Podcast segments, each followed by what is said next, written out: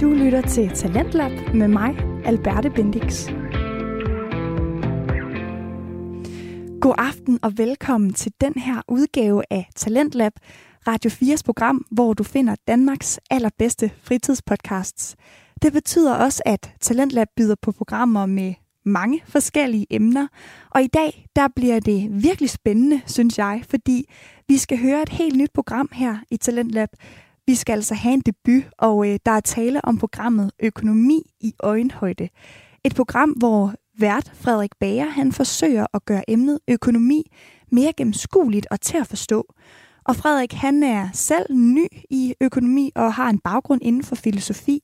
Så økonomi i øjenhøjde, det er simpelthen et program, hvor emnet også behandles ud fra øh, et mere menneskeligt aspekt og forståelse. Og i dagens afsnit, der har Frederik besøg af tidligere finansminister Mogens Lykketoft.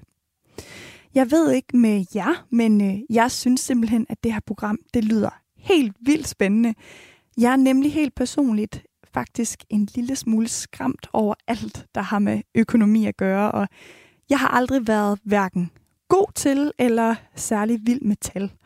Jeg prøver faktisk at undgå det en lille smule, hvis jeg skal være ærlig. Så øhm, jeg glæder mig helt vildt til at høre den her øh, debut her i Talentlab Økonomi og Øjenhøjde, hvor der så bliver tilføjet det her nye aspekt med øh, Frederiks baggrund i filosofi.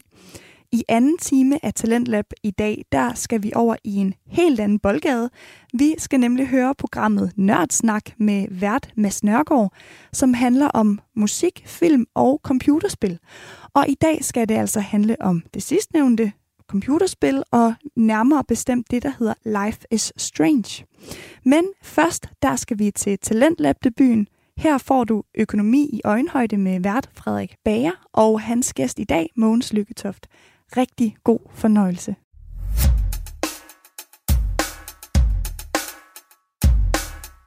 Velkommen til dig, kære lytter. Og tak fordi du sætter tid af til at lytte med. Det her er første afsnit af Økonomi i øjenhøjde, og jeg vil gerne bruge et øjeblik på at talsætte projektet, inden samtalen med Mogens Lykketoft går i gang. Økonomi i øjenhøjde er et forsøg på at gøre økonomi mere gennemskueligt. For vores økonomi fortjener mere opmærksomhed. Har ikke talt om privatøkonomi og hvordan du lægger dit budget? Den udfordring, ja, den må du selv håndtere. Der fokuseres her på større samfundsøkonomiske emner, emner som på en måde har indflydelse på os alle. Det meste af økonomiens indflydelse lægger man ikke mærke til, for hvordan skal man kunne genkende dens former? Det er indtil vi oplever økonomiens trælse sider. Finansbobler, der springer, flygtningestrømme, klimakrisen af vores overforbrug, boligpriser på himmelflugt eller inflation, som gør det dyrere at brødføde sig selv, for at nævne nogle få eksempler. For man kan virkelig blive ved. De skyldes ikke alene økonomien, men vil heller ikke være opstået, hvis ikke økonomien havde sin nuværende form. Det kan lyde pessimistisk, hvilket det egentlig også er. Jeg synes ikke, at det er fedt, at økonomien gør livet mere udfordrende, når den har potentialet til at gøre livet nemmere. Og det er potentialet, vi skal fokusere på. Vi skal styre økonomien. Økonomien skal ikke styre os. Jeg tror på, at vi kan indrette vores samfund, vores politik, vores måde at gøre tingene på, ja endda måden, vi værdisætter tingene på, mere hensigtsmæssigt, således at det til mere glæde og gavn for flere mennesker i dette land og på denne jord. For at kunne give de rigtige svar på problemerne, er vi simpelthen nødt til at starte med de rigtige spørgsmål. Programmet her kan forhåbentlig hjælpe med det, ved at skabe refleksion over økonomien. Podcastet vil være en succes, hvis det hjælper de nysgerrige og undrende i Danmark til at blive klogere på de mekanismer, regler, drivkræfter og beslutninger, der har betydning for økonomien i samfundet, og dermed for os borgere. Det vil behandle komplekse emner, hvor økonomi er essentiel og vil blive formidlet på et niveau, som er til at forstå, selvom man ikke tidligere har erfaring med økonomi. Jeg fik selv øjnene op for økonomi i vinteren 2021, og økonomi er derfor relativt nyt for mig. Jeg er uddannet i filosofi og har stor interesse for samfund og mennesker. Jeg troede egentlig ikke, at økonomi var noget, jeg skulle blandes ind i. Det måtte være en sag for økonomerne. Men som jeg har lært, er økonomi for vigtigt at overlade til økonomer. For at sige det groft, så tager økonomi og dens fagfolk ikke hensyn til mennesket. Der tages hensyn til profitmaksimering, ressourceforbrug, vækst, stærke bundlinjer og hvordan vi får mest for mindst. Det er som sådan ikke noget galt med udover når det begynder at få negative konsekvenser for samfundet og for vores fælles klode, hvilket det har gjort alt for længe nu. Vi skal tage økonomien tilbage. Den skal gøres mere humanistisk, hvor vi sætter mennesket i centrum og spørger, hvordan vi bedst skaber vilkår for det gode liv, i stedet for den gode vækst. Vi må ikke glemme, at det ikke er pengene, der driver samfundet. Det er menneskene med deres idéer og handlinger, der driver samfundet. Jeg er glad for, at du vil lytte med. Forhåbentlig er flere omgange. Økonomi er ikke just et hyggeligt emne, men dog yderst vigtigt emne, som jeg synes, vi alle fortjener at blive klogere på. Lad os se, om det lykkes. Tak fordi du lytter med. Velkommen til dig, Mogens Lykketoft. Tak for det. Du har jo haft lidt forskellige stillinger. Øh, du har været en meget travlt mand, kan jeg forstå på det hele. Men det, som har gjort, at jeg har inviteret dig her i dag, det har primært været din stilling som øh, finansminister i 93 til nullerne, som øh, minister for skatter og afgifter, plus du har været udenrigsminister. Derudover har du været formand for Socialdemokratiet og politisk og økonomisk ordfører. Øh, så man, hvis endelig man skulle snakke om økonomi med nogen, så må det jo have været dig. Ja. Derudover så er du jo uddannet i nationaløkonomi. Så jeg vil da gerne starte med at spørge, hvad fik dig til at vælge at skulle studere nationaløkonomi frem for så mange af de andre muligheder, der var at studere? Det var i virkeligheden, fordi øh, min oprindelige store interesse, øh, da jeg var helt, helt ung og gik i gymnasiet, det, det var historie, og det var international politik. Men øh, så var der en meget kær historielærer, der sagde til mig, at du behøver så man ikke øh, gå ind og studere mere historie. Det ved du meget om. Du skal prøve at få dig noget redskabsfag til det, du går og tænker på, nemlig hvordan kan man sørge for, at det her rigtig harmoniske samfund, vi har, kan blive bevaret og forbedret. Det var jeg fælles om med en række andre, som man senere kom til at kende som politikere, blandt andet Poul Nyrup, at vi startede på det, der hedder politstudiet, som er nationaløkonomi, med den der indgang, at vi ville gerne kunne teknikken i at sørge for, at det her velfærdssamfund kunne blive endnu bedre. Så, så, så, så det, dengang var der måske nok overvægt af, af folk med socialdemokratisk øh, holdning på det der lille politstudium, der var. Det har nok ændret sig noget, og vi har også været ude for en meget lang årrække, hvor vi blev domineret af de tanker, som især blev ført ud i livet politisk af Reagan i USA og Thatcher i Storbritannien, som i virkeligheden er et opgør med alt det, jeg har prøvet at lære, og alt det, jeg har prøvet at præge dansk politik med i mange år. En forestilling om, at samfundet mere var en del af problemet end en del af løsningen, øh, hvor omvendt, øh, jeg til enhver tid vil sige, kig på Danmark, spørg, hvor andre steder har vi, der er mange ting, vi kan gøre endnu bedre, men hvor har vi et samfund, øh, hvor ulighederne er mindre, og hvor øh, folks tilfredshed med tilværelsen er større. Danmark som verdens, et af verdens lykkeligste lande, hvor har vi et land, som også har kombineret høj økonomisk vækst med social øh, velfærd, øh, som øh, er ukorrupt, har en velfungerende administration. Ja, derfor så er det med, at samfundet er en del af problemet, jo ikke sandt. Vi har beviset på, at samspillet mellem et stærkt samfund og et stærkt erhvervsliv kan give øh, et, et samfund af høj kvalitet. Så det er sådan set uh, meget, meget grundsætninger i min økonomiske lærdom. Men hvad, hvad menes der med det her med, altså hvorvidt samfundet er en del af løsningen i stedet for problemet? Altså hvordan skældner man mellem de to? Jeg synes, man kan lave en sammenligning mellem to meget forskellige samfund, USA, Danmark, for at illustrere det her. Ja. Og, og det kan man øh, på den måde, jamen USA er meget rigt. Danmark er meget rigt i global sammenhæng. Men fordelingen af rigdommen er meget forskellig. Det er de sidste 40-20 år, på følge af den politik, jeg lige beskrev, lykkedes den ene rigeste procent at hamstre hele fremgangen i nationens velstand over 40 år. Det halter med et uddannelsessystem, der når ud til alle, øhm, folk skal selv betale for at få deres børn på en ordentlig universitetsuddannelse. De skal betale den fulde pris for børnepasning. Det er svært at få en offentlig sygeforsikring, som er ordentlig, man skal købe til. Og det vil sige, at de mennesker, der ikke har så meget at købe for, de er ensydigt dårligere stillet i den samfundsmodel, der er derovre, eller som er det mest klare udtryk for den anden måde at se på samfundet, end den jeg har. Og omvendt så er det jo sådan, at hvis man er meget velhavende, så betaler man altså en større del af regningen til, til de der grundlæggende øh, velfærdsting med uddannelse, sundhed, børnepasning, ældreomsorg osv., end man gør over i, i Amerika. Det, som de neoliberale økonomer i Reagans og Thatchers skole aldrig har kunnet forstå, det er, hvordan et samfund, der så opkræver så mange skatter for at kunne have det til at levere velfærd, om det også kan være et af de mest konkurrencedygtige samfund. Det strider mod al deres øh, livsopfattelse, at det skulle kunne lade sig gøre. Hvordan kan den der danske humlebi, så tung den er med skatter, hvordan kan den flyve i verden og, og være et af de mest øh, succesrige eksportnationer øh, osv.? Øh, det, det er den gåde, jeg hele tiden har prøvet at, at, at levere løsninger på, og som stadigvæk er en stor, stor gåde for rigtig mange på den højre fløj. Men er det stadig en gåde for dig så? Nej, det er det ikke. Jeg mener faktisk, at det er meget, meget nemt med alle de der ting, jeg lige nævnte, som karakteriserer Danmark og forklarer, hvorfor vi så kommer ud som et samfund.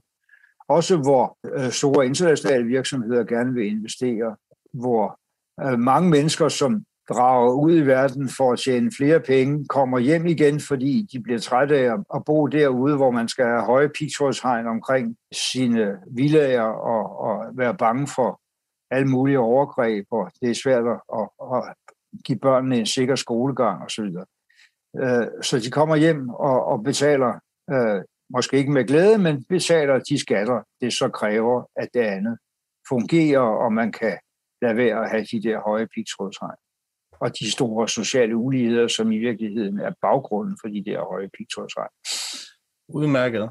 Og der er vist også foretaget nogle beregninger med, hvis man tager USA som eksempel, altså at jo, vi betaler vores velfærd gennem skat, og amerikanerne, de, kan så være, de har sådan en lavere skat, men alt det, de skal betale privat for at kunne være i skole, for at være på hospitaler, sundhedsforsikringer, altså bliver det lige så dyrt for dem alligevel. Og så dansk metode, det har så måske de bonusser, at der er tillid og noget mere sikkerhed i det. Ja, men det er du fuldstændig ret i. Altså man kan sige, hvis man er sådan en ganske almindelig øh, lønmodtagerfamilie med to indkomster, så er det måske ikke så stor forskel i Danmark og USA på, hvor meget man har til det daglige og til det sjove, øh, fordi øh, de betaler lave skatter og har en masse private udgifter, der hvor vi får dækket øh, elementære øh, velfærdsydelser over høje skatter. Så det, der bliver tilbage på bundlinjen, det er ikke så forskelligt. Det er meget forskelligt for dem, der er fattige, de har mindre derovre. Det er en hel del forskelligt for dem, der er rige. Øh, de betaler mere her. Ja. Men der er jo også øh, den virkning af det, at man har en underklasse i sådan nogle samfund som det amerikanske, som har en masse handicaps i deres tilværelse, som ikke får en ordentlig uddannelse, som forbliver ekstremt lavtlønnet eller arbejdsløs. Øh, og det vil sige, at det samfund får ikke udnyttet nært så godt, som vi gør, de talenter, folk har. De bliver ikke plejet, de bliver ikke udviklet. Øh, det har de simpelthen ikke penge til at gøre. Det sørger vi trods alt meget langt af vejen for, at samfundet gør her. Det må man sige. Og jeg har også hørt nogen sige, at det der det American Dream, det er faktisk i Danmark, man oplever det. Netop fordi alle har muligheden for at øh, udvikle deres talenter ja. og faktisk øh, gøre det, de gerne vil. Mens i Amerika, der skal man enten være heldig eller født et rigtig godt sted. Men øh, jeg synes, vi skal gå hen til spørgsmålet om, øh, hvad er økonomi?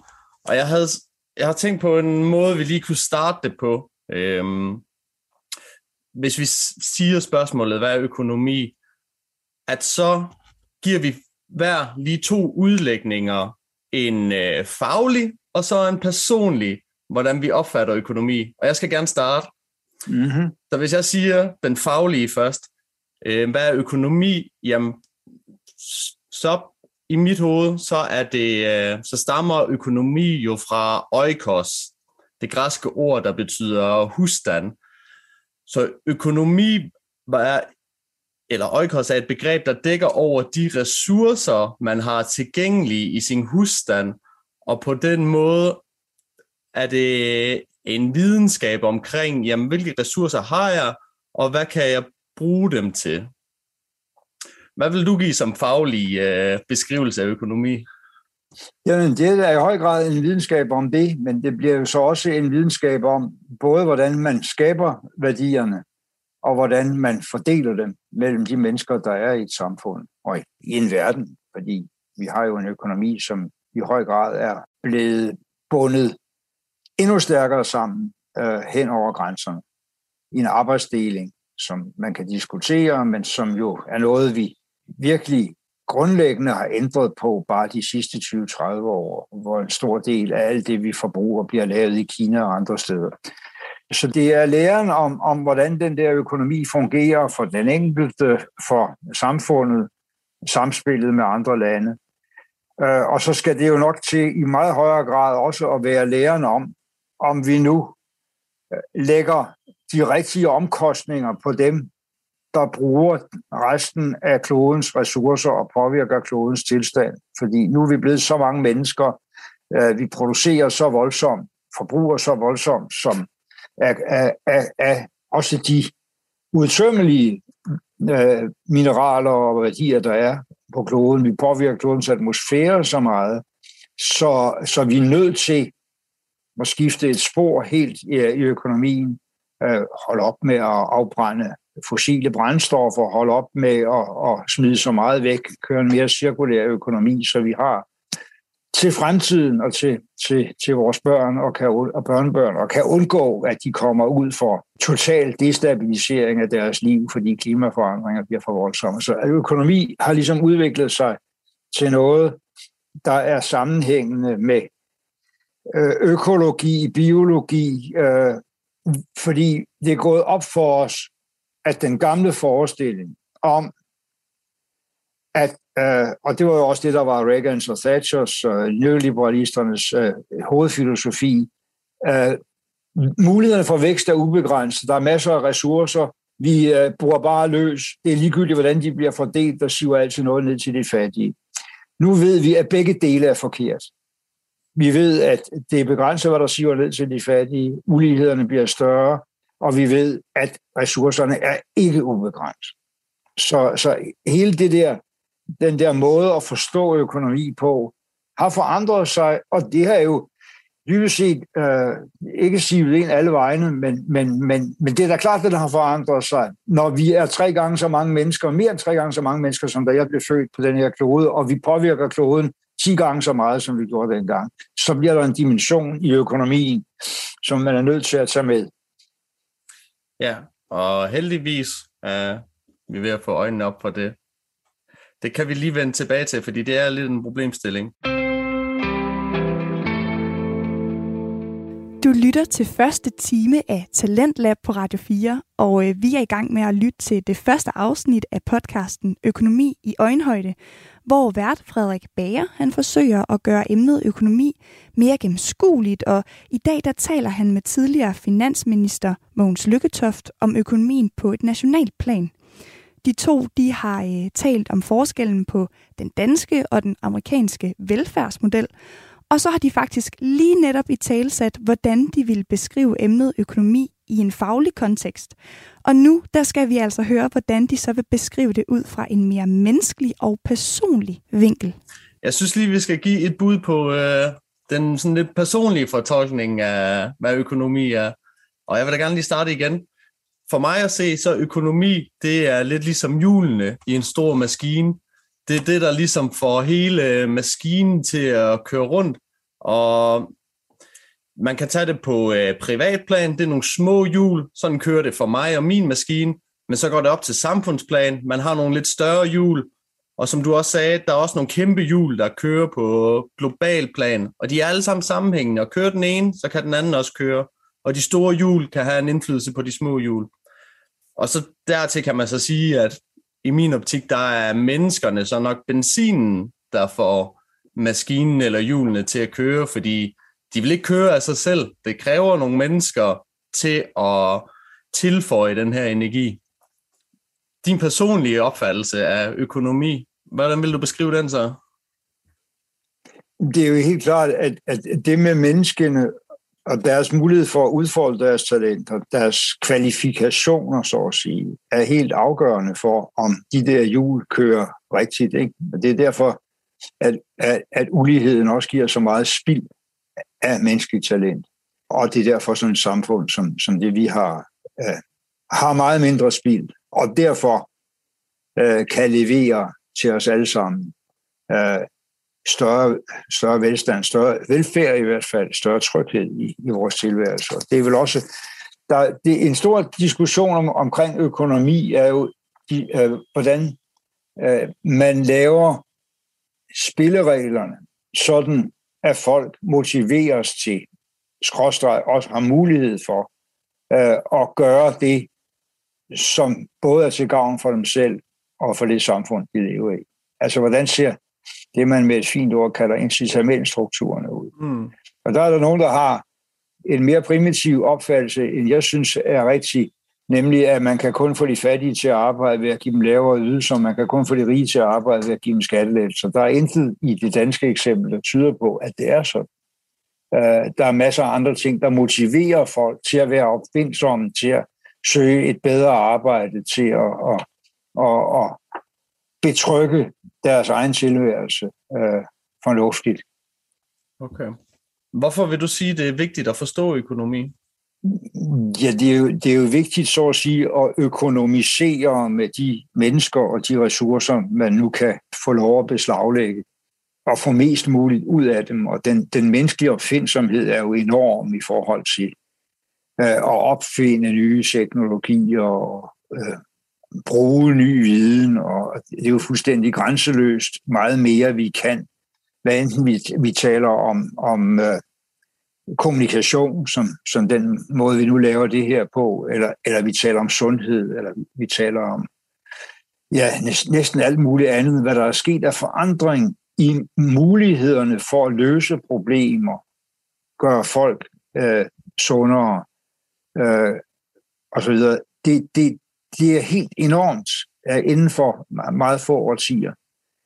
Øh, og, og, og, og det er jo også det, der er baggrunden for, at vi vi øh, hele tiden bliver øh, rigere som verden, og sundere som verden, og lever længere som mennesker. Altså, den menneskelige opfindsomhed er, er umådelig stor. Nu skal vi bare bruge den meget målrettet til at undgå en klimakatastrofe, og det er noget andet. Men at, har det sammenhæng med økonomi, altså den, der, den menneskelige opfindsomhed? Det, det har det selvfølgelig. Er der et eller andet øh, øh, med, at det skal det skal være, det skal give udsigt til, at det kan betale sig øh, og, og handle på en ganske bestemt måde. Ikke?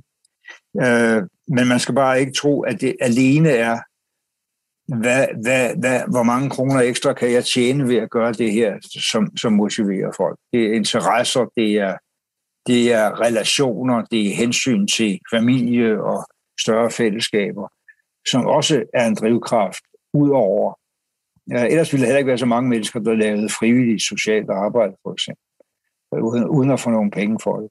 Mennesker har mange drivkræfter, men det er selvfølgelig også både for dem, der driver virksomhed, og for alle os andre. Det gør jo ikke noget, at vi får noget for det. Bestemt ikke. Men vil du sige, at man godt kunne øh, lave flere incitamenter, eller tage en retning, hvor, hvor løn det faktisk betyder mindre så netop det her med folks interesser og frivillighed, at det får en større rolle i samfundet, i stedet for at det er pengene og lønnen, der får en større rolle? Det er jo ikke et enten eller, det, det, er, det er det der med balancerne, hvor vi har en helt anden balance end, end, end netop øh, USA, eller for den sags skyld Storbritannien, end mange andre samfund. Øh, og, og, og, og, og, og det viser sig, altså vi demonstrerer dag for dag på den måde, vi lever øh, anderledes og bedre, øh, at vi har fundet en bedre balance på det der. Men det er jo ikke sådan, at det ikke skal kunne betale sig at arbejde. Det ikke skal kunne betale sig at være opfindsom og tjene penge og udvikle nye produkter. Det skal det da. Bestemt. Men når jeg så spørger om, øh, hvorfor det er vigtigt at beskæftige sig med økonomi, altså hvis man er en almindelig dansker, der bare har et stille og roligt arbejde. Det kunne være nede i, øh, superbrusen, det kunne være på en fabrik, det kunne være på et plejehjem. Hvorfor, hvorfor skulle man beskæftige sig med økonomi? Det behøver man jo heller ikke, øh, altså, men man skal vel i hvert fald beskæftige sig med økonomi på den måde, at, at når man nu er borger og har stemmeret, så bør man da sikre sig, at dem, man sætter til at styre samfundet, har forstand på økonomi og øh, har øh, opfattelser af, hvad der er vigtigt, der ligner ens egne. Men det betyder jo ikke, at vi alle sammen skal være færdiguddannede økonomer. Det kan vi jo ikke være.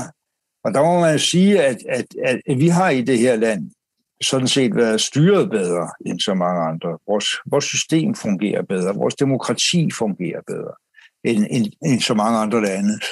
Øh, og derfor har vi også bedre orden i økonomien.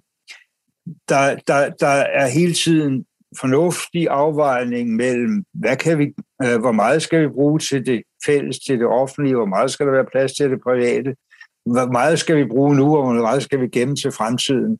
Hvordan skal vi styre øh, med skiftende konjunkturer? Altså, der er nogle gange, man, man skal bruge flere penge, end man har for at få folk i arbejde. Der er andre gange, hvor man skal stramme ind, fordi der er for meget damp under kedlerne, og, og, og der begynder at være inflation, og, og det kan gå ud over, hvordan vores varer kan sælges i det lange løb og sådan noget. Altså, alle de der balancer er der, er der jo, når man skal føre økonomisk politik, øh, som, som jeg, som du også nævnte i indledningen, jo har, har, har, har gjort ganske meget gennem tiden. Og jeg synes, vi har, vi har været gode til at, at finde de der balancer. Det er vigtigt, når man skal forstå økonomi, at der er forskel på økonomien hjemme i din husstand og min husstand, og så den ude i samfundet. Det, kan, øh, det er jo helt nødvendigt, at man som privat familie har nogenlunde styr på, at ikke laver for meget gæld og ikke øh, kommer ud i uføre.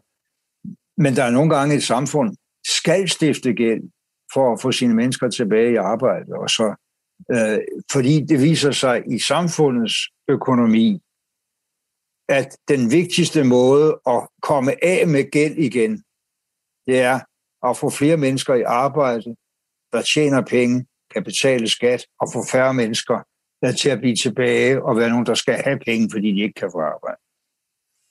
Udmærket. Vil du sige, at øh, økonomi det er for vigtigt at overlade til økonomer? Øh, ja, det synes jeg nogle gange, det er. Altså, den er jo øh, heldigvis forskel på økonomer, men, men, men altså, min, min erfaring er, at øh, mange af dem, der er blevet uddannet de sidste mange år, nu er det jo meget længe siden jeg blev uddannet, det synes jeg var meget fornuftigt, hvad vi lærte dengang, men, men det, det er jo over 50 år siden. Men øh, for enåret fokus på det der med, med de øh, økonomiske incitamenter, som har ført til, at også lille Danmark, som har haft en høj grad af lighed, har stadigvæk mere lighed end de fleste andre lande, men mindre end før. Vi har forringet ydelser i bunden under borgerlige regeringer især. Vi har øh, lettet skatten i toppen alt for meget efter min mening. Også fordi, med sidebemærkning, de der økonomer, der tænker så meget på økonomiske incitamenter til de velhavende, bidrager jo i hvert fald ikke til klimaløsningen, for der er jo ekstremt meget større klimaskade øh, ved øh, de velhavende store forbrug, end ved de fattige lille forbrug. Så man skal også til at have den dimension ind i sin økonomiske tankegang. Det er de rigeste mennesker i et hvert samfund, og de rigeste lande i verden, der gør størst skade på klimaet, øh, og, og derfor bør de betale en større del af regningen. Hvad vil du så sige til den problemstilling med, at øh, med det her, at ja, de rige lande, de har haft en god industrialisering, og de er kommet frem til velstand ved at udnytte den teknologi, der har været tilgængelig, og kunne være rigtig effektive, men det har så haft sin bekostning på klimaet. Ja. Og nu står en masse udviklingslande så over for den samme tur at de har også mulighed for at gå igennem en industrialisering og udvikle sig rigtig meget. Men vi ved nu, at det har de her klimakonsekvenser, så vi ser helst, at det skal de faktisk lade være med. Men så på en måde benægter vi dem jo de muligheder, som vi selv har haft. Ja, sådan kan man fremstille det. Man kan også sige, at i og med, som sagt, vi er blevet så mange flere mennesker, og vi i, med, med grad 3 per hoved påvirker klodens tilstand uh, i forhold til, at jeg blev født. Så, uh, og i og med, at milliarder af mennesker i de fattige lande rækker ud efter at leve på samme måde som os, så ved vi to ting. Vi ved, at det kan de ikke komme til, og det kan vi ikke blive ved med. Øh, det er ikke nødvendigvis en, en dyster fortælling, men det er en fortælling om, at den måde, både de og vi skal producere på og forbruge på, skal være anderledes bæredygtig end nu. Og, og, og det kan sådan set godt for nogle af de fattigste lande, hvis vi griber det rigtigt an i et internationalt samarbejde, være, øh, at de har nogle genveje til, til noget, øh, som er mindre ressourcekrævende end den måde, vi har skabt vores velstand på.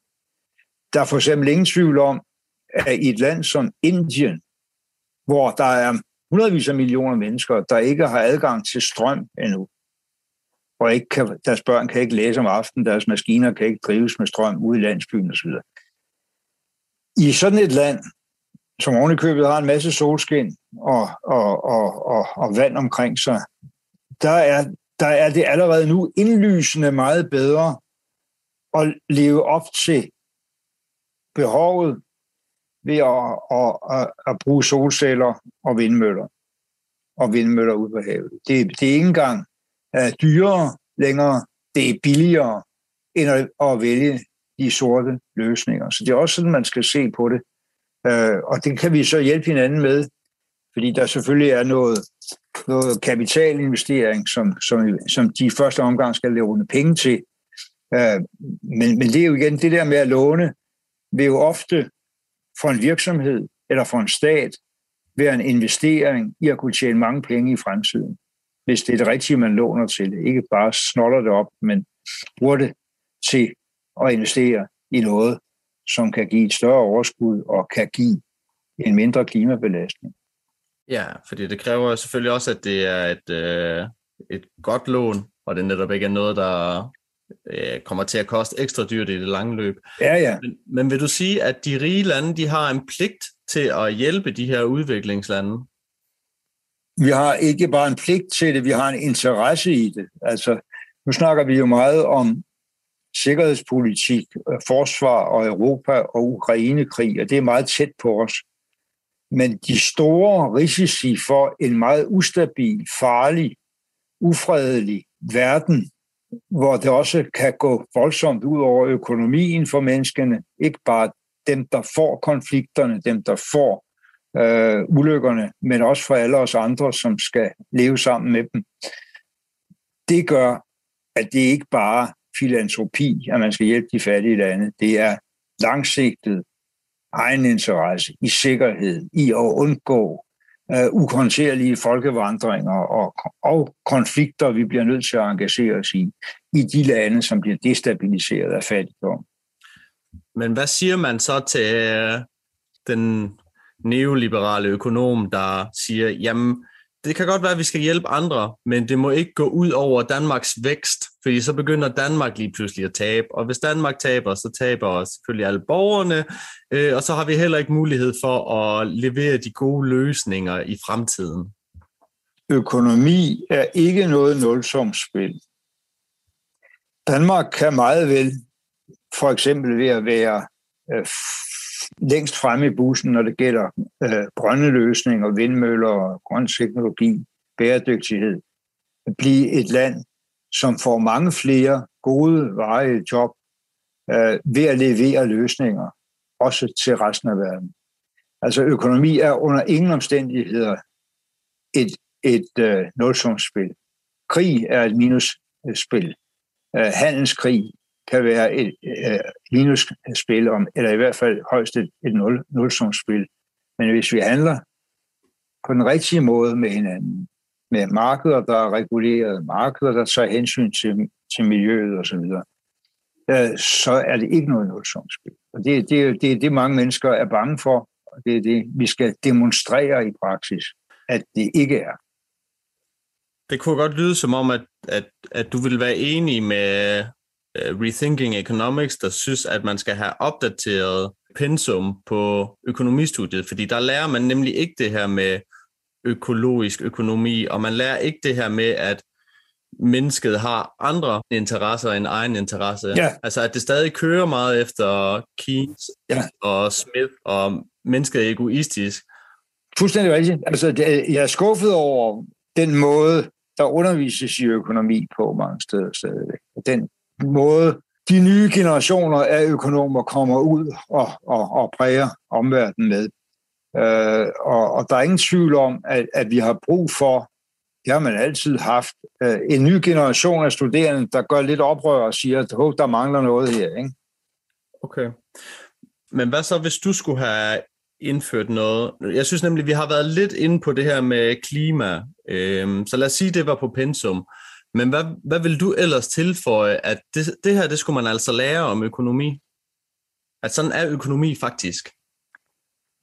det, man skal lære, som har relation til, til, til klima og bæredygtighed, er jo i virkeligheden, at den måde, at den højt besungne markedsøkonomi fungerer på nationalt og internationalt, øh, indregner slet ikke de omkostningerne for naturen og klimaet. Altså forureneren betaler ikke i nævneværdig omfang øh, for, for de skader, man langsigtet gør. Det er så abstrakt, øh, det der med de langsigtede skader. Men, men det er jo derfor, vi, vi, vi, vi, vi må forstå, at vi skal regulere markederne på en anden måde. Det er naivt at tro, som mange af de der liberale økonom- økonomer tror, at markedet er ureguleret. Markedet er altid reguleret på en eller anden måde. Der er regler om miljø og arbejdsmiljø, der er øh, skatteregler påvirker, erhvervsstøtteregler påvirker markedet. Øh, men vi er bare nødt til at forstå, at, at vi skal indrette markedet på en anderledes håndfast ramme, der tvinger frem betaling for de eksogene omkostninger, som, som, som øh, enhver form for produktion og forbrug har på øh, klodens tilstand. Øh, altså, det er jo ikke noget nyt princip, at forureneren skal betale, men det har været så abstrakt med, med de klima- og bæredygtighedsproblemer, vi har, øh, at, at det har vi ligesom ikke rigtig fået sat nogen rigtig pris på. Det er det, det handler om, når man snakker øh, så, øh, grønne afgifter på fossile brændstoffer osv. Det er jo virkelig det, det handler om. Du lytter til første time af Talentlab på Radio 4, og vi er lige nu i gang med en debut. Vi lytter nemlig til første afsnit af podcasten Økonomi i øjenhøjde med vært Frederik Bager, som i sin podcast forsøger at gøre emnet økonomi mere gennemskueligt. Og han tager med sin baggrund i filosofi et mere menneskeligt perspektiv på det her emne. Og i dag der har han altså Mogens Lykketoft med i studiet, og de to de taler nu om, hvordan økonomi kan være for vigtigt til kun at overlade til økonomer. Lad os komme tilbage til afsnittet, hvor vi nu skal høre om, hvorfor Mogens han mener, at økonomers opgave for samfundet bør præciseres. Så sidder jeg og får tanken sådan, altså skulle man nærmest øh, holde økonomer sådan lidt ude for rækkevidde i forhold til øh, den offentlige samtale, fordi sådan et begreb ligesom BNP, bruttonationalproduktet, og det frie marked, altså jo, det, det er idéer, som kommer fra økonomi, og som giver en idé om, hvad vi har med at gøre, men de er også sådan lidt misvisende. Altså netop, også som du siger, altså der er ikke det frie marked, der er reguleringer, og der er heldigvis regler. Øh, og ligesom med BNP, jamen det viser, hvor meget vi får omsat, men det viser ikke, hvad vi omsætter. Så hvis vi laver rigtig meget sort fossil energi, så bliver det talt med i BNP. Ja. Og så er det en god ting, i stedet for at det er den grønne energi. Så, så, jeg tænker sådan, jamen skulle man lige lade økonomerne tykke øh, et par årtier over, hvordan får vi lige opdateret økonomien, så den er tilsvarende til i dag, og så kommer vi på banen igen og giver nogle rigtig gode bud på løsninger. Jeg tror ikke, man skal lade dem hvile sig et par årtier, men jeg tror, man skal præcisere deres opgave med at bidrage meget mere målrettet til at få sat de rigtige omkostninger på den måde, vi producerer på nu. Øh, og, og, og, dermed jo i virkeligheden øh, gøre det til en meget mere anerkendt, igen meget mere anerkendt økonomisk øh, disciplin. Hvordan regulerer man markederne? Øh, så de bliver til gavn, ikke bare for dem, der handler lige nu, men også for fremtidige generationer. Okay, så nogle nye regnemodeller, kan man godt kalde det. I høj grad nye regnemodeller, ja, fordi regnemodellerne er uhyre primitive stadigvæk, og de, for eksempel øh, kan man jo øh, se, at, at ja, regnemodellerne viser, øh, fordi det er det eneste, man indregner, at hvis du letter skatten for de rige, så, så er der noget, der betaler sig selv, fordi så bruger de nogle, nogle flere penge øh, på at investere. Og hvis man strammer for, for dem i bunden, så arbejder de hårdere og bøjer sig ned efter lavere betalte job. Men det kunne godt være, at samfundsmålsætningen var, at man ikke skulle have sådan nogle meget usle job. At man var stærk nok som samfund til at skabe de forudsætninger for folk, så de kunne få et arbejde til et ordentligt. Og at derfor var den der øh, måde at tilskynde folk på, både usympatisk og unødvendigt. Det har jo i virkeligheden været øh, grundsynspunkt i den danske velfærdsstat, hvis du går 50 eller længere år, øh, år tilbage. Sådan var det. Der var nogle job, vi ikke ville have. De måtte gerne flytte ud, vi ville ikke have dem. Øh, øh, og, og vi var i stand til at give de mennesker, der havde været henvist til dem, et bedre valg. Øh, alt det der er, er jo noget, man skal, skal tænke over, og, og øh, det, som modellerne jo heller ikke kan i dag, ingen gang kan i dag, havde jeg sagt, det er, at de kan godt øh, give sådan et delbillede af, hvad nu hvis jeg skal, sætter skatten ned, er det så godt? Men, men, men det eneste rigtige billede, det er jo, jamen det vi bruger pengene til, hvis vi opkræver skat, hvis vi nu for eksempel forhøjer skatten, så siger modellerne, det vil være en kedelig incitament. Nogen vil arbejde mindre. Det kommer meget an på, hvordan man vil forhøje skatten. Men, men, men billedet bliver jo ikke færdigtegnet, før du så også fortæller, hvordan påvirker den investering, du måske gør i uddannelse, i forskning, i, i velfærd, øh, så det store økonomiske regnskab. Og det kunne sagtens være, at fordelen ved den måde, du brugte pengene, var meget større end de eventuelle adfærdsmæssige ulemper, der var ved den måde, man opkrævede det. Okay. Hvad kan man så sige til det her? Altså, noget, jeg har bidt fast, fast i med noget, en del af den økonomiske debat, det er det her med topskattelettelser. Ja. Okay, jamen så fjerner vi topskatten, og så arbejder folk mere, eller de i hvert fald, de har et incitament til at vil arbejde mere. Tja. Jeg synes, det lyder lidt let at sige, jamen så fjerner man det, og så reagerer mennesket bare automatisk sådan her. Men det er jo sådan en eller anden velkendt økonomisk påstand, men hvordan responderer man mod det, uden ligesom at sige, jamen, ej, det passer altså ikke? Ja, man kan jo starte med at respondere på, hvem er det, der skal arbejde mere i et samfund, hvor mænd og kvinder er i arbejde i højere grad end stort set alle andre samfund. Ikke? Der er jo bare ikke noget, der har forhindret os i at få næsten mere end fuld beskæftigelse i øjeblikket. Øh, så, så det er jo det. Men, men, men, men i øvrigt er det er hele forestillingen om, at hvis du letter topskatten med, 5% eller sådan noget lignende, altså, så har det nogen nævneværdig indflydelse på arbejdsudbuddet, som det hedder, folks vilje til at arbejde. Den er ikke bevist på dansk grund. Rockwool-fonden, som laver mange gode analyser, jeg har selv set bestyrelsen dengang, de lavede for nogle år siden en, en undersøgelse af den største lettelse af topskatten, som i virkeligheden er lavet, nemlig under Lars Lykkes tid i nullerne, sidst i nullerne, da man afskaffede den såkaldte mellemskatten, det svarede til at, og lidt topskatten med, med 6 procent. Øh, det kunne man ikke efterprøve nogen særlige adfærdsmæssige virkninger af, men man kunne sandelig godt se nogle fordelingsmæssige virkninger, som var dramatiske hos, hos dem, der i forvejen havde meget.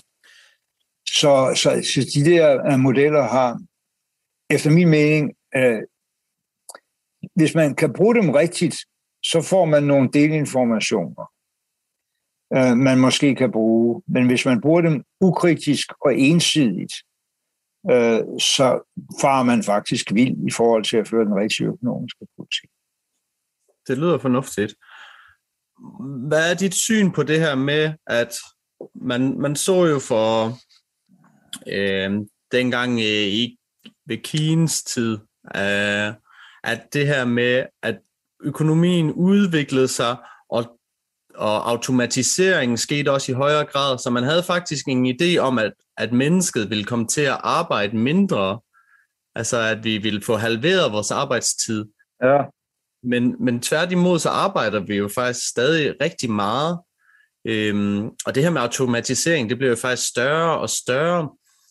Tror du, vi kan finde den her en bedre balance mellem fritid og arbejdsliv, når Altså fordi for mig at se, så kunne det jo godt være, at der faktisk kommer til at være flere arbejdsløse, og så er der en min- mindre del af mennesket, eller lad os sige af danskerne, der optager fuldtidsjobsene, og så er der maskinerne, der optager en masse jobs, og så kommer vi til at have en stor gruppe mennesker, som ikke har adgang til arbejdsmarkedet. Ja, det har man jo været bange for mange gange tidligere. Uh, man havde skraldemandsmodellen i, øh, i øh, 90'erne, som noget mange talte for, at vi skulle fordele arbejdet noget mere, for der var ikke nok arbejde, og specielt ikke til måske de ufaglærte.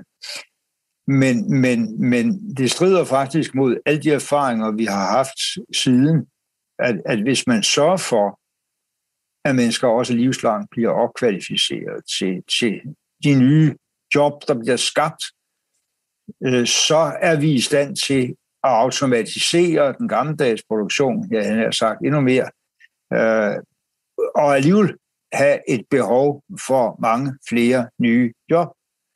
Øh, der er ikke, øh, men, men, men det er ikke det samme som, at øh, så har vi ikke forkortet arbejde, arbejdstiden, fordi det har vi jo historisk gjort temmelig dramatisk. Altså, øh, der var øh, hvis du går 100 år tilbage, mange der arbejdede 60 timer om ugen, det var i hvert fald almindeligt at arbejde 48 timer, hvor det måske øh, i, øh, skal vi sige, øh, de job, der overhovedet har skal en timeberegning, der er man vel nede på de der 37-40 timer, hvis man arbejder lidt over.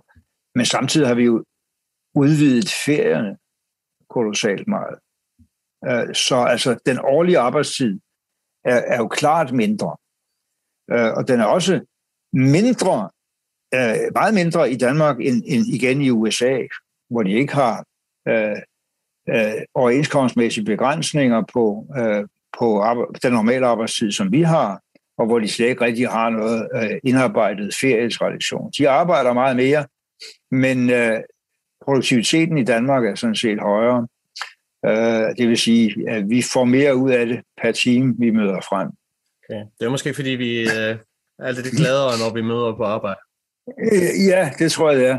Og så er vi jo også øh, meget, meget, meget, meget, meget bedre til at udnytte moderne teknologi, ikke mindst i den offentlige sektor. Altså, det, det er rystende at se, hvordan store, rige lande, det er både USA og Tyskland for den sags skyld, slet ikke er kommet med på IT-bølgen øh, og, og bare få øh, automatiseret meget af, af, af funktionerne i den offentlige administration. Det er helt håbløst uh, gammeldags, hvad de har.